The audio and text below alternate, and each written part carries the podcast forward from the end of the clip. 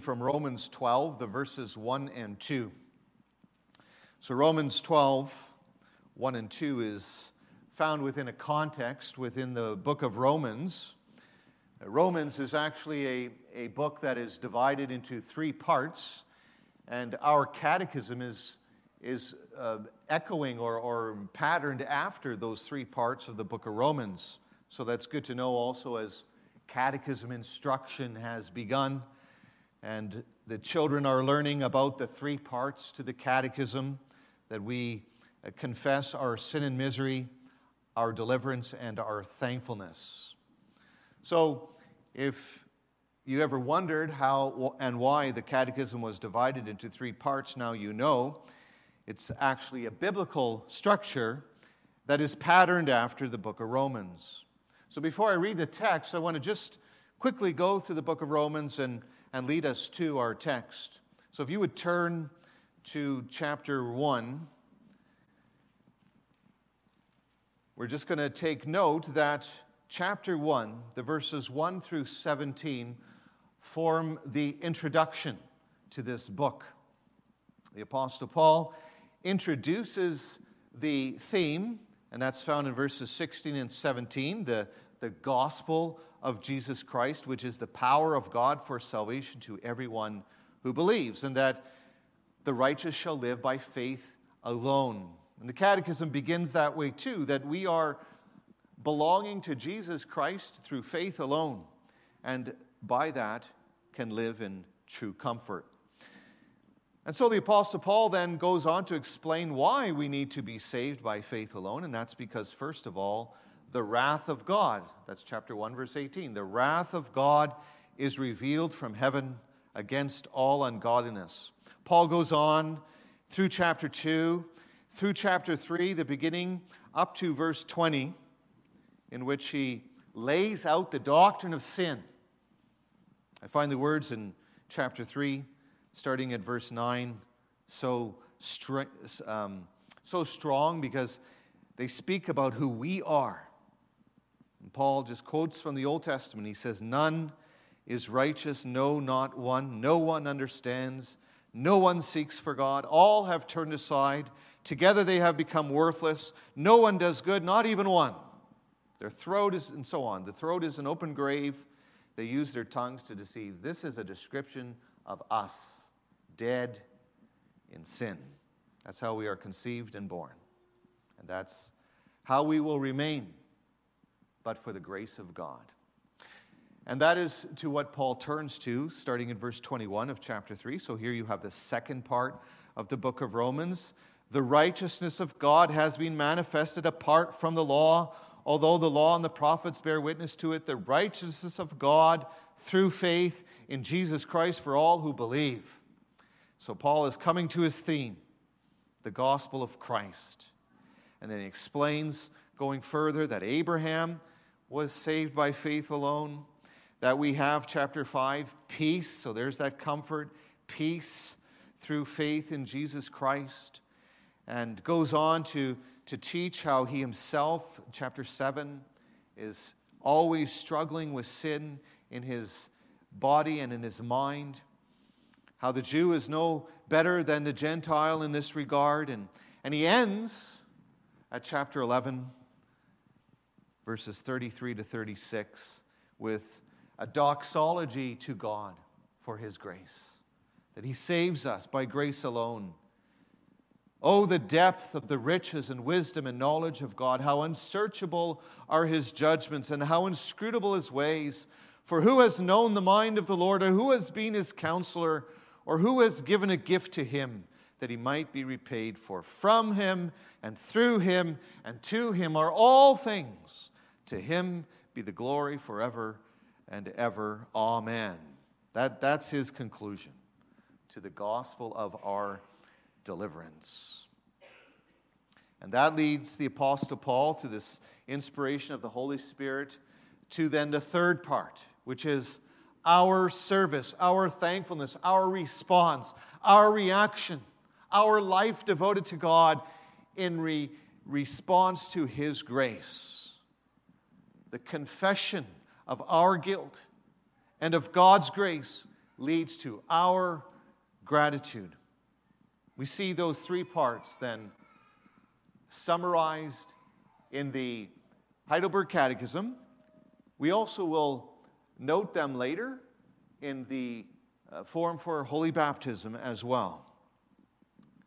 They're also found in the three parts of self examination that are uh, written for us in the form for the Lord's Supper. So, all these things we see tied together this morning, coming out of God's holy word. So, let's now read our text in this context and light. I appeal to you, therefore, brothers, by the mercies of God, to present your bodies as a living sacrifice, holy and acceptable to God, which is your spiritual worship. Do not be conformed to this world, but be transformed by the renewal of your mind, that by testing you may discern what is the will of God, what is good and acceptable and perfect. So this morning we hear God's word then proclaimed under this theme the attitude of the justified believer toward God. That's how we summarize the message. That's the title of the sermon The Attitude of the Justified Believer Toward God. And we'll see two things. First, it is sacrificial, and secondly, it is transformational. So, first, we'll consider how our attitude towards God should be sacrificial. Our text begins with an important word therefore. And what that word indicates, and that's what I have led and, and showed you now, that all that has been said previously serves as the basis for what Paul is going to say now. What he's going to say from chapter 12 to the end of this book. Everything he's now going to teach in his letter to the Romans is based on what Jesus Christ has done for them.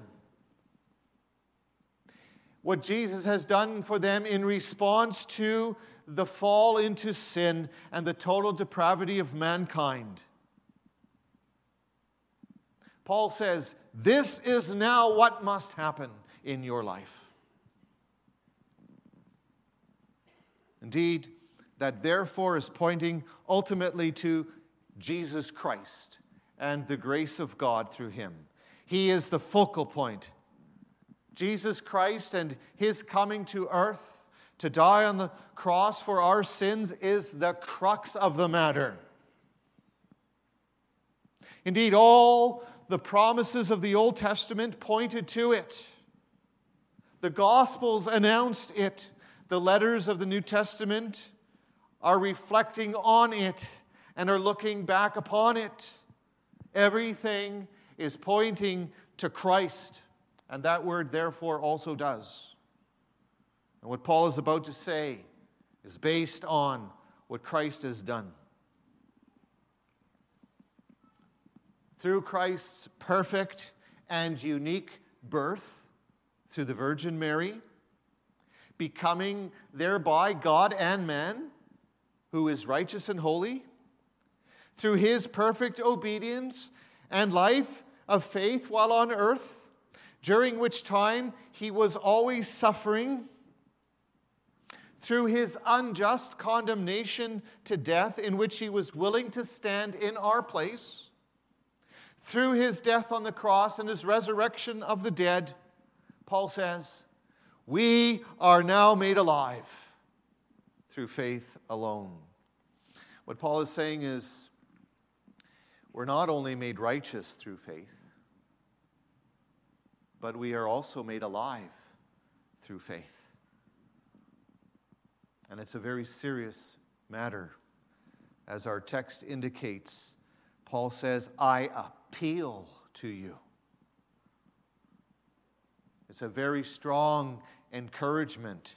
And, and those words imply that there are no options here. This is how it should be, says Paul. It's not when you're a young person and you have been uh, born and raised in the covenant of Christ and, and of, of God the Father, that you have been baptized and called to faith and obedience, there's no option here to wait till you're 25 or so. No, I appeal to you now, young people. I appeal to you now, older ones. This is how it should be in your life. It underlines those words, I appeal to you, therefore, underlines the serious obligation of the covenant of grace, the serious response to the gospel.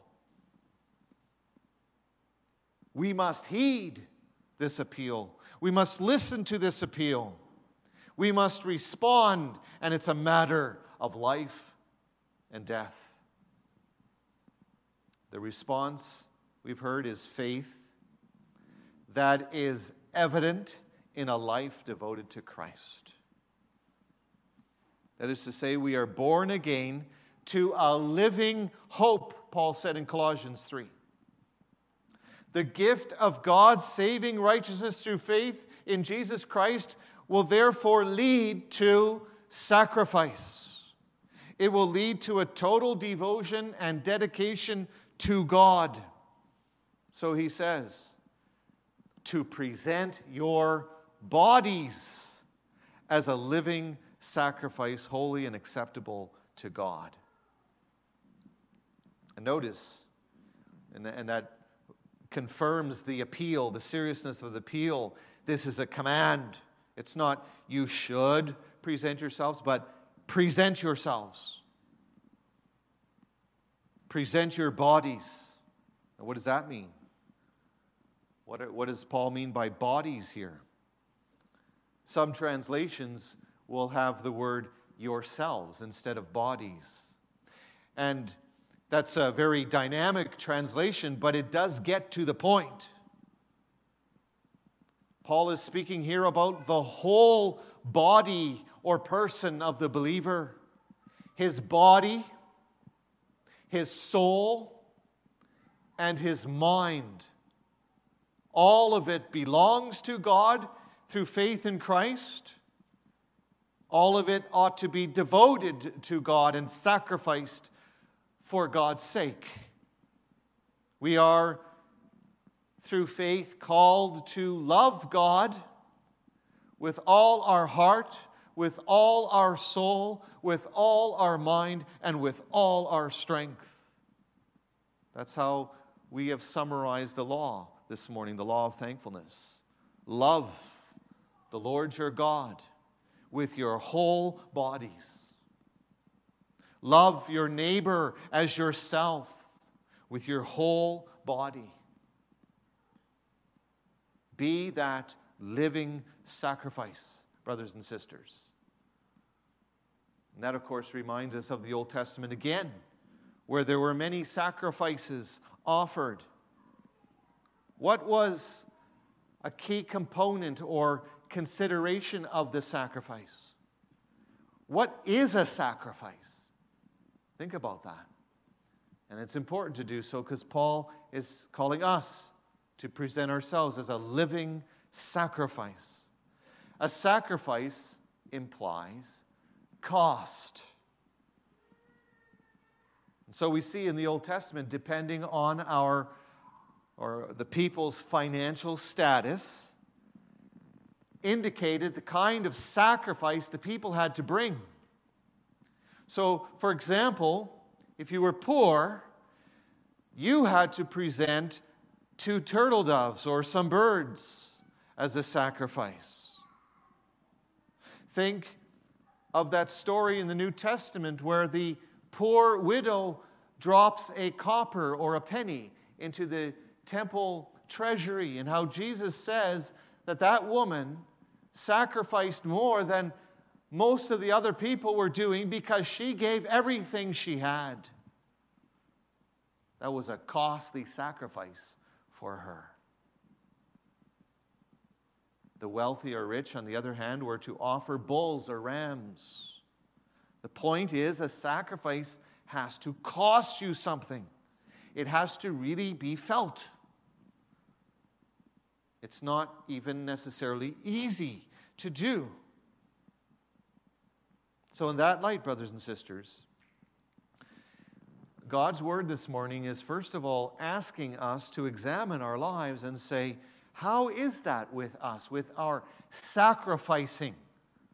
Whether that's financially or whether that's with our whole bodies, our whole lives, with ourselves. How are we contributing to the kingdom of God? How are we expressing our devotion and thankfulness to God? Is, is what we offer to God costly? Is it costing us something? Or do we only give of what we have extra, of our blessings? Another element of the Old Testament sacrifice, besides cost, is that the animal would end up dead. Well, look what Paul says in our text. We are to be living sacrifices. And that's also something to take note of that on account of Jesus Christ, who came to this world to die in our place once for all, we may now be alive in our devotion to God.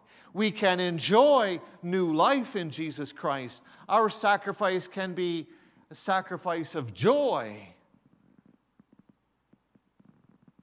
For we may know that we will not be put to death because of our sin because Christ has fulfilled what was predicted in those sacrifices. The believer in Jesus Christ is alive. He can have a sacrificial attitude that involves joy and peace and thankfulness and gratitude. He can be involved in sacrificial activities that, that express worship and praise to our God.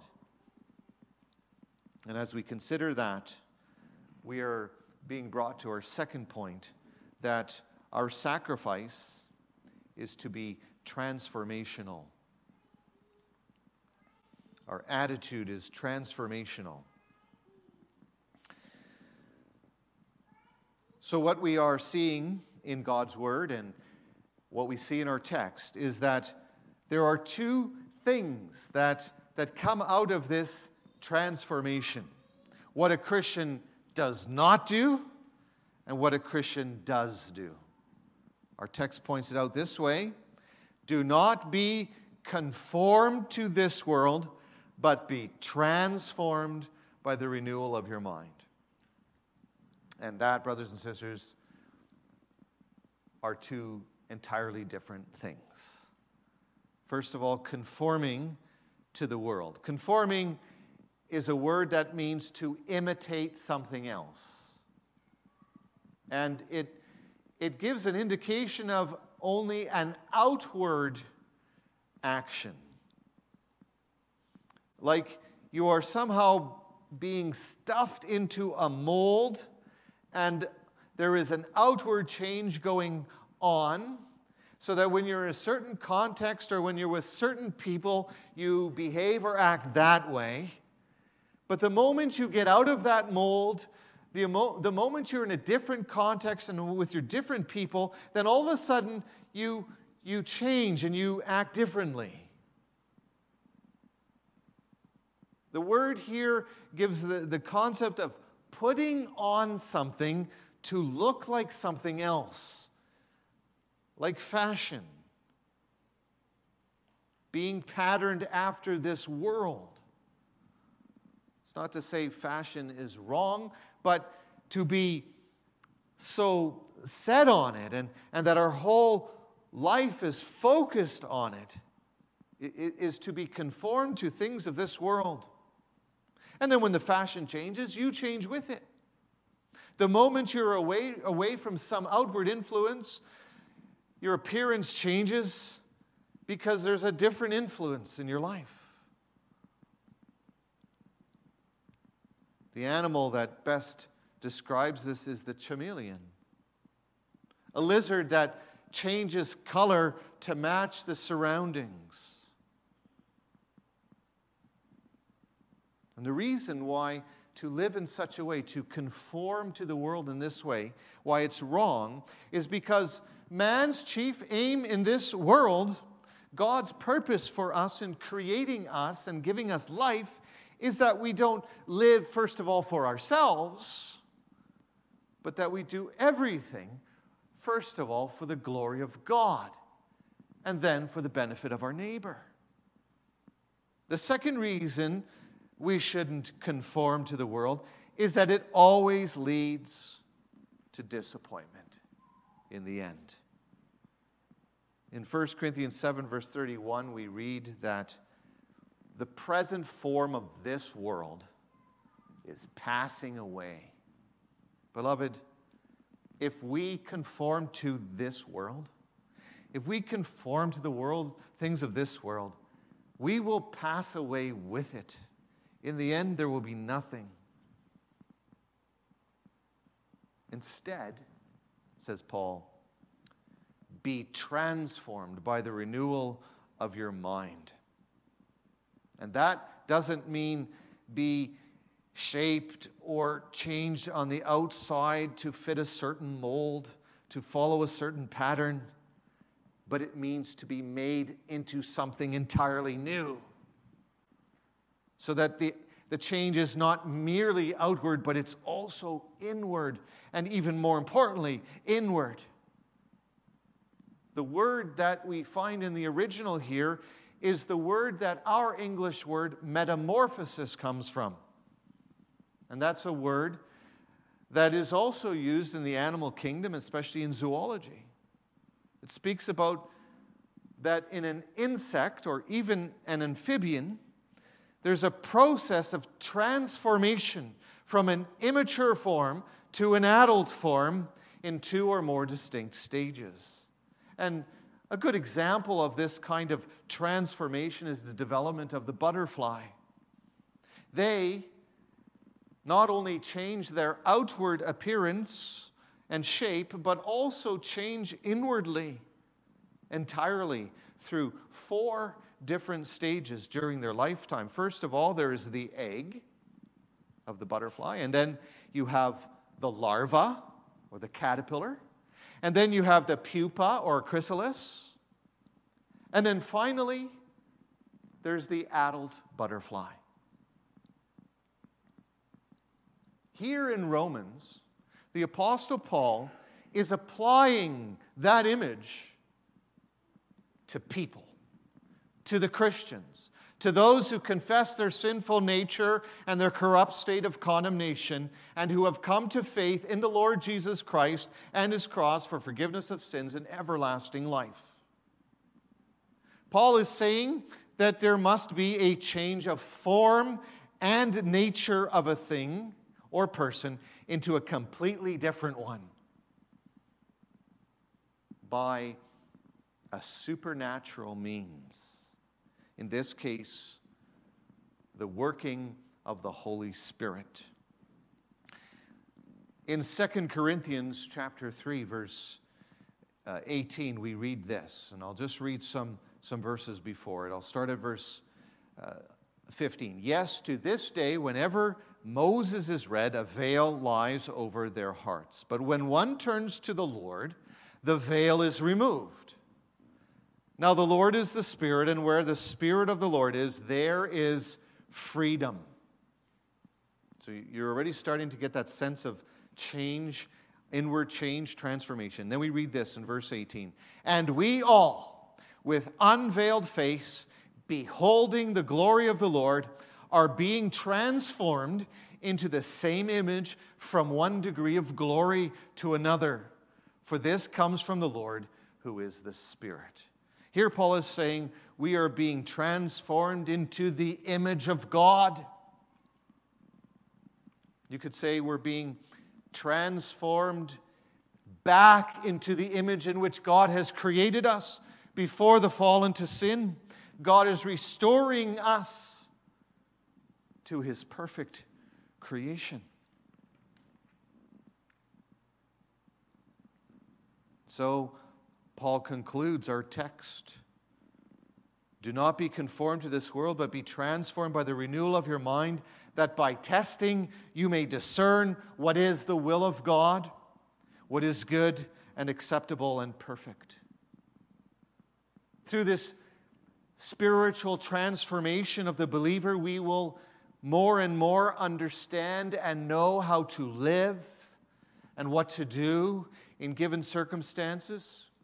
We come to know the will of the Lord, His, His word, more and more. We can discern in, in situations in life what God wants us to do.